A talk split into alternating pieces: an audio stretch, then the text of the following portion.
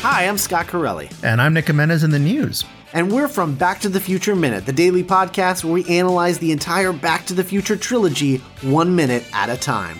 Like the minute when Principal Strickland becomes a vigilante hero of the wasteland after Biff takes over Hill Valley in the alternate 1985 timeline. I I don't wait, I don't I don't remember. Or that. the minute where we learn that Dr. Emmett Brown is secretly the saxophone king of Hill Valley. Hold on. When when did that or when did that happen? when we slowly start to realize that George McFly may have murdered both of his parents. Okay, now I don't I don't remember that being in the movies. Well, Scott, that's because none of those things are actually in the movies, but it's all stuff that we talk about on Back to the Future Minute. Back to the Future Minute, available at duelinggenre.com and wherever you get your podcasts.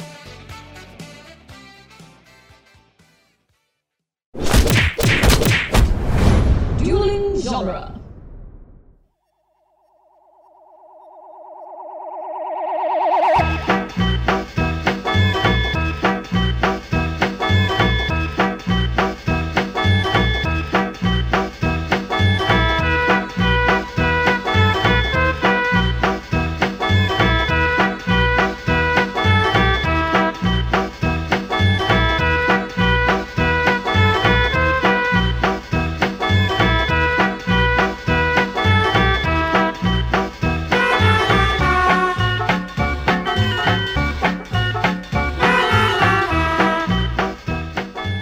Welcome back to the Cornetto Minute, the daily podcast where we review and reanimate the Zom Rom Com Shaun of the Dead one minute at a time. I'm Nick Jimenez.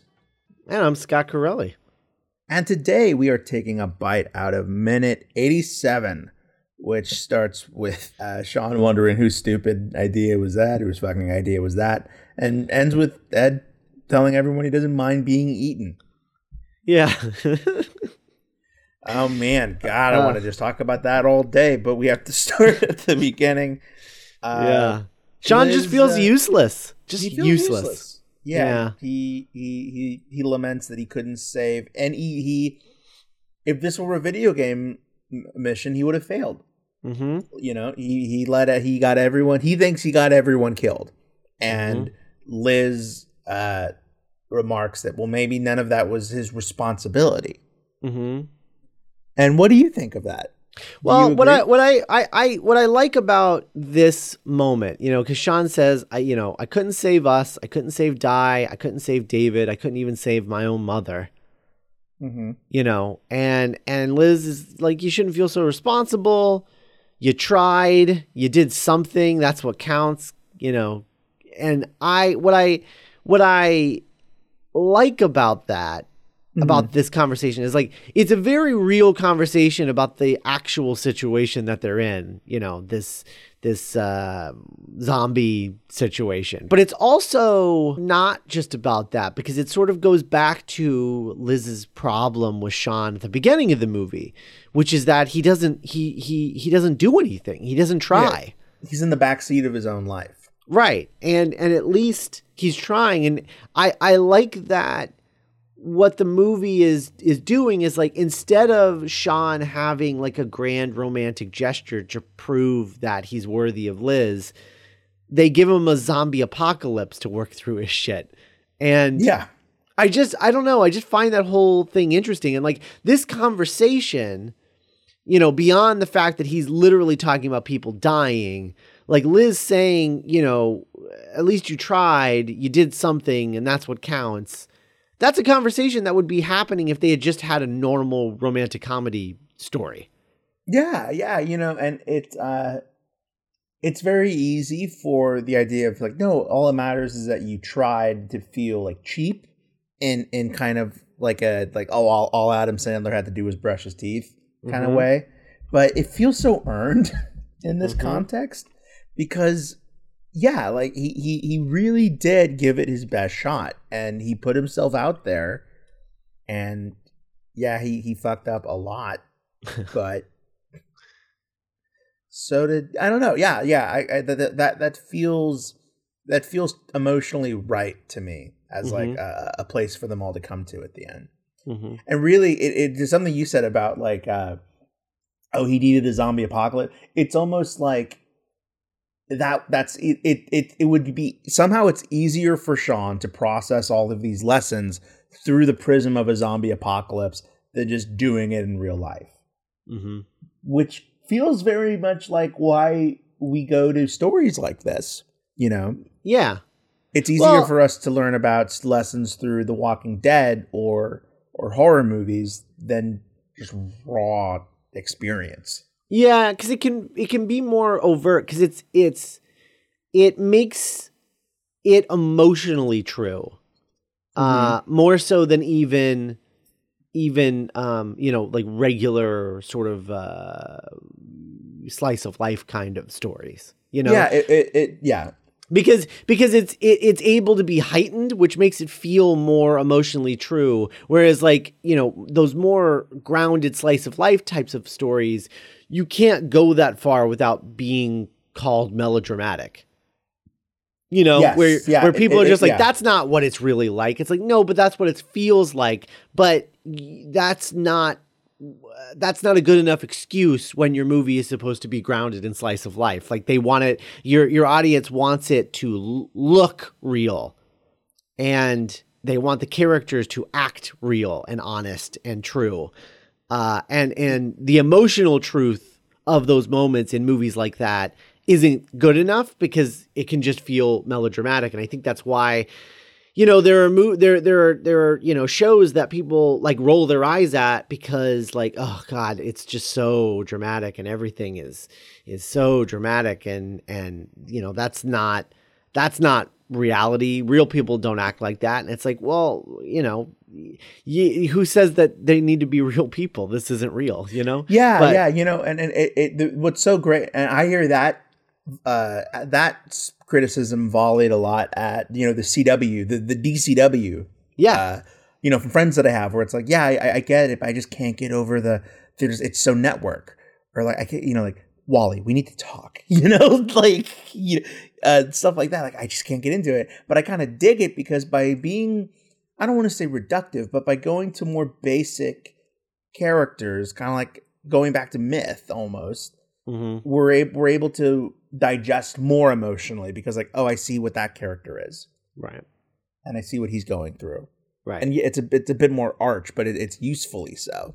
Yeah. I just think that I just think that genre allows you to be more melodramatic because the situation uh allows for it more, you oh, know? hell yeah, it's so Yeah. it's so useful. It's why in Franken Frankenstein to me the novel says so much about like God and death and like man. But if it was just like a Mary Mary Shelley just vlogging, it'd be like, what is she talking about? But through, you know, through these fantastical stories, where we are able to have such honest conversations.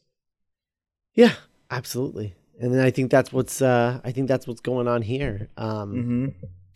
and I really I really like you know this moment where they look at the cell like the cellar door shakes violently and they look at it and first of all the way that the cellar door is shot is beautiful the way that it's lit like with that Oh, with yeah. that orange fire glow from behind with the smoke coming out of it like it's just it's a it just looks beautiful um Mm-hmm.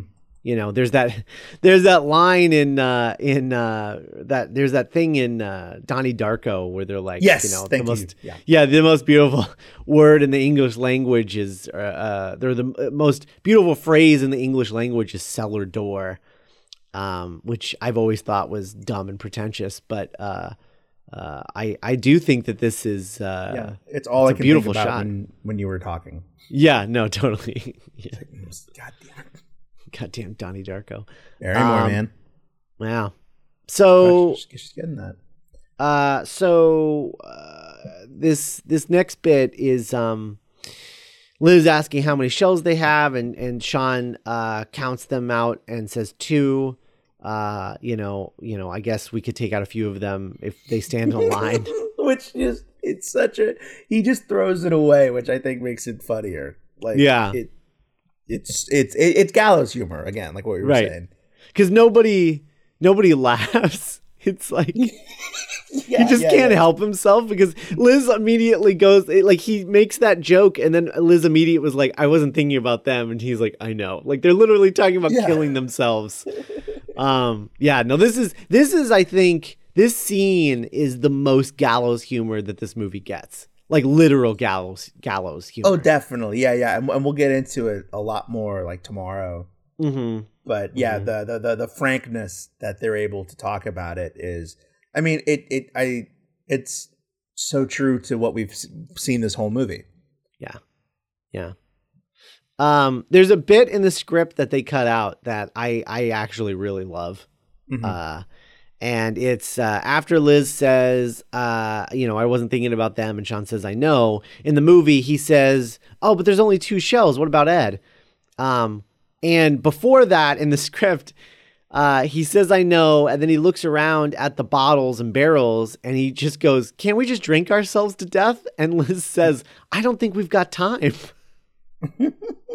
Which I that is great. Yeah. I just I just love that because it's like like I understand that the movie what the movie is trying to do is, you know, take them to this place where they're contemplating suicide, realist like re- like actually contemplating it. Uh to to sort of save themselves from the idea of being eaten by zombies, which is a a, a trope in uh in a lot of zombie movies, right? Sure. Like the, Not- the, the not a lot of suicide people- contemplation yeah. thing. I'd rather die. Right, right, right. Um, I mean, there was just uh, there was an episode of uh, Black Mirror this this past season um, where uh, there's it's a, a po- post-apocalyptic thing where uh, these like robot dog things are are hunting people, these drones, and uh, this woman is running from one and breaks into a house and comes across a couple who who killed themselves in their bed, um, and it's and it's really it's a it's a bummer. But like that's what this made me think that's what this made me think of uh it's just like oh yeah yeah. I mean that's that's a trope. That's a post-apocalyptic trope. So this this can't we just drink ourselves to death is really great because yeah, yeah. I mean, line. it it is it is I think more honest than jumping straight to killing themselves with a rifle because I like that Shaun is trying to find a, another way that that he seems like more enjoyable than yeah. the idea of shooting yourself because i mean it's a scary thought like the thought of of shooting yourself with a gun like that's scary like that is- Mhm.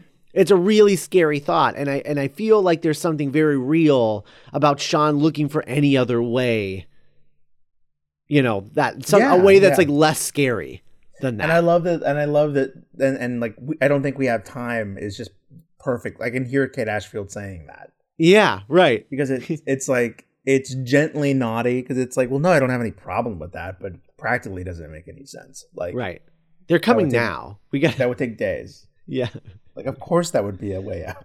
Right. But- Uh yeah, so then we uh we get this bit. Yeah. After Shaun says there's only two shells, what about Ed? Ed says, I don't mind being eaten. what the fuck does that mean? I think he's I mean, I think he's Let's just unpack like that. Let's really unpack that. well I, I, mean, I I, don't think mind being eaten. I, I I don't know. I think you're overthinking it. I think I think one he's like, I mean, I'm not going to I've already been bit twice. Like I'm not going to let them waste a, one of those shells on me. Yeah, so Uh, you don't even think. I mean, it, it make it's almost like he could turn by the time they get there. Yeah, well, and I and I just think he's like, well, look, I already experienced it. It's You not know? bad. It's not going to be a new experience. Right, it's not going to be a new experience. It's going to suck, but then it'll be over. I mean, look how look how quickly they took out David. Yeah, David seemed like he seemed so peaceful at the end. There was there was such a peacefulness about him at the end. when his when his head fell off. Um Bobbing along like it was at a Reel Big Fish concert. oh god. Like a joint at a Dave Matthews concert. Um Who's got the head? yeah, I don't know. I I I I mean, honestly, it, it might be the most heroic thing that he does in this movie. Ed. Oh, it, it's it's it's it's truly. I think that line is just a testament to his devotion to to to Shaun. Mm-hmm. I don't mind being eaten. Yeah. He's like, nope, don't worry about it, man. Save that bullet for you and your lady. I'm just gonna get ripped apart by the teeth of humans. yeah, that is self. That is very. That is. That is. It almost. It. It. It, it redeems the manslaughter in, in my book. Yeah, it is very selfless. It is selfless in again, not to bring up Black Mirror again, but I will. Uh, there's a character in the first episode, the the USS Callister episode. The that- breakout episode. Yeah, that does a very selfless act toward the end of it. That is um similar in fashion, where you're just like, wait, what? like where you're just like, you're you're gonna do what? Oh my god, that's insane. Um, it, it's it's at this level of like, I don't mind being eaten. You know what I like about this anthology movement that's been kind of going on for a while? Mm. I I like that there can be hit singles of TV shows. I also love that a lot. I think that's really cool. That's my favorite part about Black Mirror is knowing that okay, that episode sucked. I didn't like that at all, but there's another one that's going to be completely different right after it. Mm-hmm. And Um, like every I year, love like you know, one. yeah, like last year it was like, oh my god, just just please sit down and watch San Junipero. You know, Yeah, and, right, right. And this year it's like, please do just, just at least watch the USS Callister. You know, oh, I would say I would say at least watch Hang the DJ, but hang the uh, DJ. Cool, yeah. yeah. that's awesome. That's great that there's like multiple ones. yeah, yeah, yeah, yeah. It was, Um, it was a pretty good season of Black Mirror. I'm not gonna lie. Um, is there is there one is there one Electric Dreams that is like worth watching? I I I'll be down. totally honest. I couldn't even make it through the first episode. I was so bored out of my mind. Okay, Um, So yeah, I haven't heard I haven't heard great stuff. Which bumps me. Yeah. And the and the and I didn't like the tone of it. And Okay. the one thing that I, I you can say about Black Mirror is that the tone is relatively consistent, even if yeah, even yeah, in, even in like stuff like San Junipero, like it doesn't stop feeling like Black Mirror. Um, yeah, it, it it just feels like the universe expanding. Right. Right. Uh, playing, so you know, finding new caveats to it. yeah. So that that first episode was just so boring, and it was written by um it was written by the Battlestar Galactica creator, and so I was like, if I don't like this episode, uh, I can't imagine I'm gonna like any of these other ones. So I gave up. Oh Um, man, but disappointed. But oh well. disappointed. Yeah, we'll have a, we'll have another season of Black Mirror a year from now, and I'll I'll just watch that. and then maybe even some Twilight Zone. Yeah, Jordan Peele, Twilight Zone. I'm excited about that. Um, okay, well, I think we're off the rails, which means uh, I think we're I think we're done here. Um, we'll uh, we'll we'll we'll be back tomorrow with another another episode in the cellar. Well, yeah, but uh, in the meantime, be sure to uh, visit the website right now, duelinggenre.com. There's always tons of stuff, tons of shows, uh, always new shows, and uh, I'm really, uh, yeah, I'm really happy with the uh, the small library that we've already allocated. The Two Towers minute, or not even 20 minutes into the movie. God help them. They're not even like outside of Bag End. They're they're like maybe well maybe they're leaving Bag End. They're like, but they're definitely still in the Shire. And uh, the protagonist podcast. Is that right? Were they in the No, you- no, not in I'm- 2 I'm- Towers, right? I'm sorry. No, no. In my brain, proverbially, oh, proverbially, oh, oh, I see. like I if see. they were on an adventure, eleven minutes into the movie, that's like Maybe maybe using a Lord of the Rings metaphor for a Lord of the Rings podcast isn't the best idea because that's Look, I really never claimed- confusing. I never claimed to be user friendly. Oh no, he's malfunctioning again. Nick compares himself to a machine. Volume, volume eight. Uh, oh god, in the yeah. so there lo- lots of stuff, uh, lots Yeah. of stuff. But uh, until until tomorrow, let's have a nice cold pint and wait for all of this to blow over.